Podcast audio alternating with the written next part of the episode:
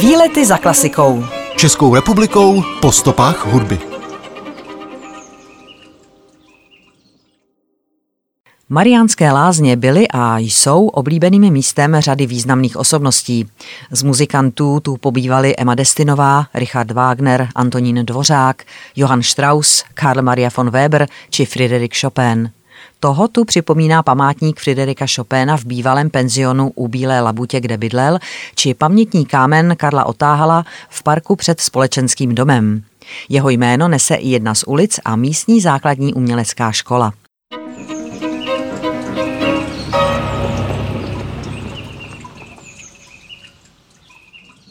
Otcem polského skladatele a klavírního virtuóza období romantismu Friderika Chopéna, který se narodil v roce 1810, byl francouzský emigrant. Matka pocházela ze schudlého polského šlechtického rodu.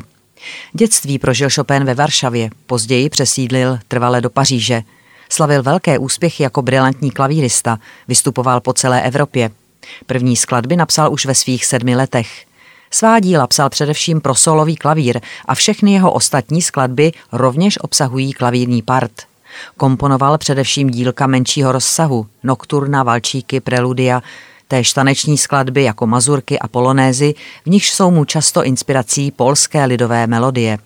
K jeho nejvýznamnějším dílům patří dva klavírní koncerty – Koncert pro klavír a orchestr číslo 2 F moll dokončil Friedrich Chopin v roce 1830 a věnoval jej své tajné milence, půvabné polské šlechtičně a nadějné pěvkyni komtese Delfině Potocké.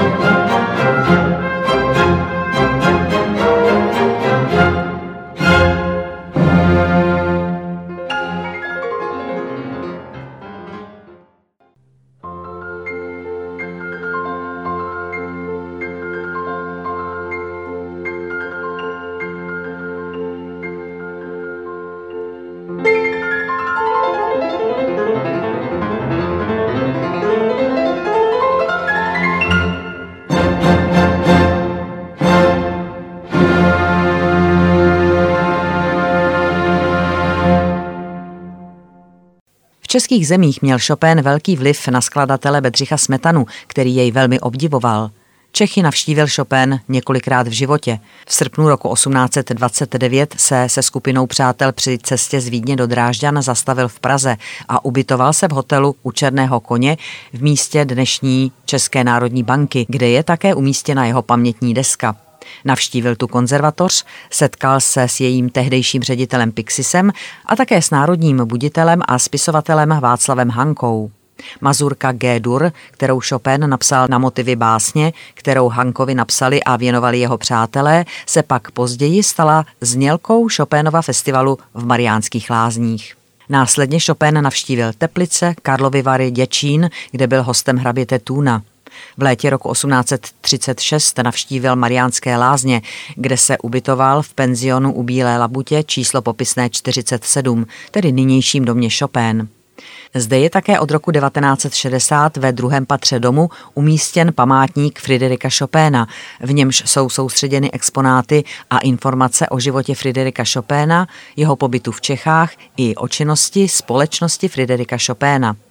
Na domě je pak umístěna Chopinova pamětní deska a v parku před společenským domem stojí Chopinův pamětní kámen s jeho medailonem, který je dílem akademického sochaře Karla Otáhala a byl odhalen roku 1960. V lázeňské čtvrti je po slavném skladateli pojmenována ulice a v její bezprostřední blízkosti stojí základní umělecká škola Friderika Chopéna. Ke kulturnímu dění letních mariánských lázní patří neodmyslitelně již desítky let mezinárodně uznávaný festival Friderika Chopéna.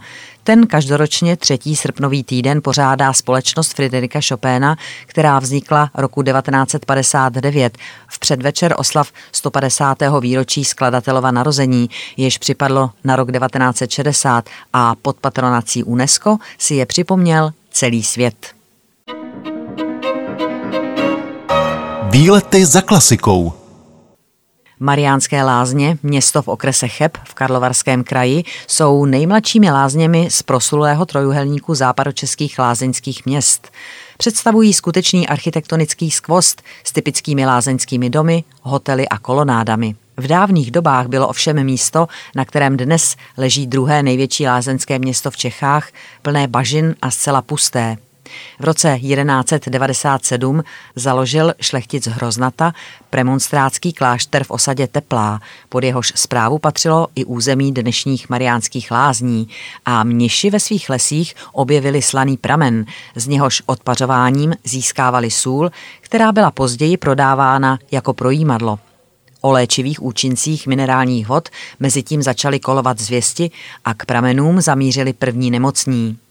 Klášterní představitelé tedy nechali vyčistit prameny a cestu k ním upravit. Ovšem teprve za vlády císařovny Marie Terezie byly minerální vody znovu analyzovány a v tomto období se také poprvé objevuje název Marienbad. O vznik lázní se významně zasloužil klášterní lékař Johann Josef Nér, který v roce 1779 přesvědčil opata a několik mnichů, aby zkusili lázeňskou kůru. Zjistili, že voda v nepatrném množství několikrát denně podávaná upravuje trávení a povzbuzuje chuť k jídlu.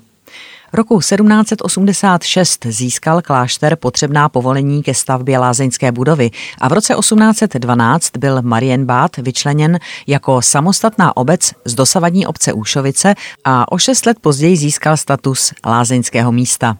Název Marienbad získali lázně podle první lázeňské budovy, postavené u Marína pramene. Ten byl předtím kvůli pronikavému zápachu nazýván smradlavý a dnešní název dostal podle mariánského obrazu, který blízko pramene údajně připevnil voják vracející se z války jako poděkování za to, že si zde vyléčil svá zranění.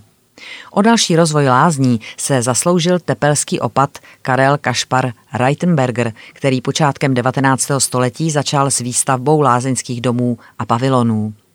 Původně kdysi nehostinné údolí Slavkovského lesa se tedy během let proměnilo v město parků, kolonád, půvabných pavilonů a vycházkových cest. Centrem lázeňského města je novobarokně secesní litinová kolonáda z roku 1889, hlavní lázeňská promenáda s bohatou dekorativní výzdobou a několika prameny. Na jejímž počátku je zpívající fontána s večerním osvětlením.